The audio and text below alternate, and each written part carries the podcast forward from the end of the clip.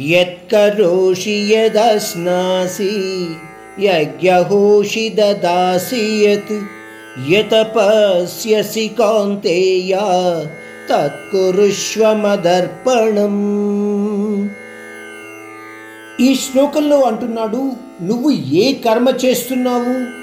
ఎలా చేస్తున్నావు? ఇవన్నీ నాకు అనవసరం. పోతే ఆ కర్మను దాని ప్రతిఫలాన్ని కూడా నాకు అర్పించు.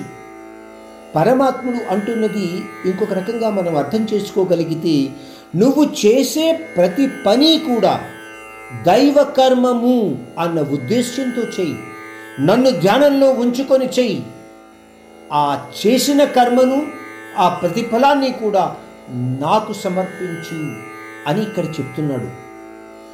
మనకు ఒక ఉదాహరణగా మనం చెప్పుకోవడానికి ప్రయత్నిస్తే పూజ చేసే ముందు ప్రతి వాళ్ళు కూడా ఏంటంటారు?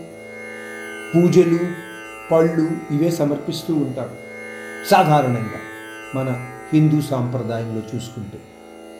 కానీ ఒక మాంసము కొట్టులో పనిచేసేవాడు కానీ ఆ మాంసము కొట్టు యొక్క యజమాని కానీ ఉదయం రాగానే ఆ మొదటి మాంసపు ముక్కను ఒక భగవంతుడి ఫోటో ముందు పెట్టి ఆయనకి సమర్పిస్తాడు. అది తప్ప అని మీరు అడిగితే అది తప్పు కాదు అని మనం అర్థం చేసుకోవాలి. అదేవిధంగా హిందూ సాంప్రదాయం ప్రకారము భోజనం చేసే ముందు ప్రాణాయ స్వాహ అని ఆ దేవదేవునికి సమర్పించి లేదా చూపించి తినడం మొదలు పెడతాము.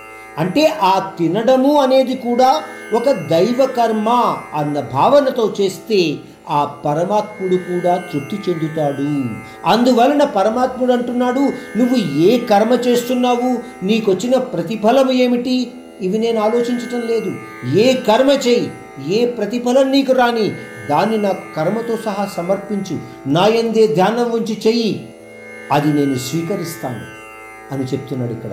అంటే కొంతమంది మిమ్మల్ని ప్రశ్నించవచ్చు అంటే మనం ఏమైనా తప్పు పనులు కూడా చేసి ఆ ప్రతిఫలాన్ని పరమాత్ముడికి అందిస్తున్నాం కాబట్టి మనకి ఏ పాపము జరగదు లేదా మన వల్ల ఏ అపరాధము జరగలేదు అని అనుకోవచ్చని ప్రశ్నించవచ్చు ఎవరినైనాను. కానీ ఆ పరమాత్ముని ధ్యానంలో ఉన్న వ్యక్తి ద్వారా అధర్మపరమైన కర్మలు జరిగే అవకాశం చాలా తక్కువగా ఉంటుంది. అందువలనే పరమాత్ముడు అస్తమాటు కూడా ఏంటంటున్నాడు?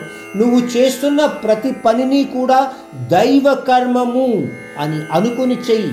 నీ మనసులో ఎప్పుడైతే దైవ కర్మము అని అనిపిస్తుందో నీ ద్వారా అధర్మ కర్మలు జరిగే అవకాశము ఉండదు.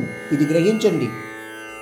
కేవలము మనము శరీర తృప్తి కోసం మాత్రమే తింటూ ఉంటే శరీరపరమైన సుఖ దుఃఖాలలో మాత్రమే మనము మునిగి తేలుతూ ఉంటాము.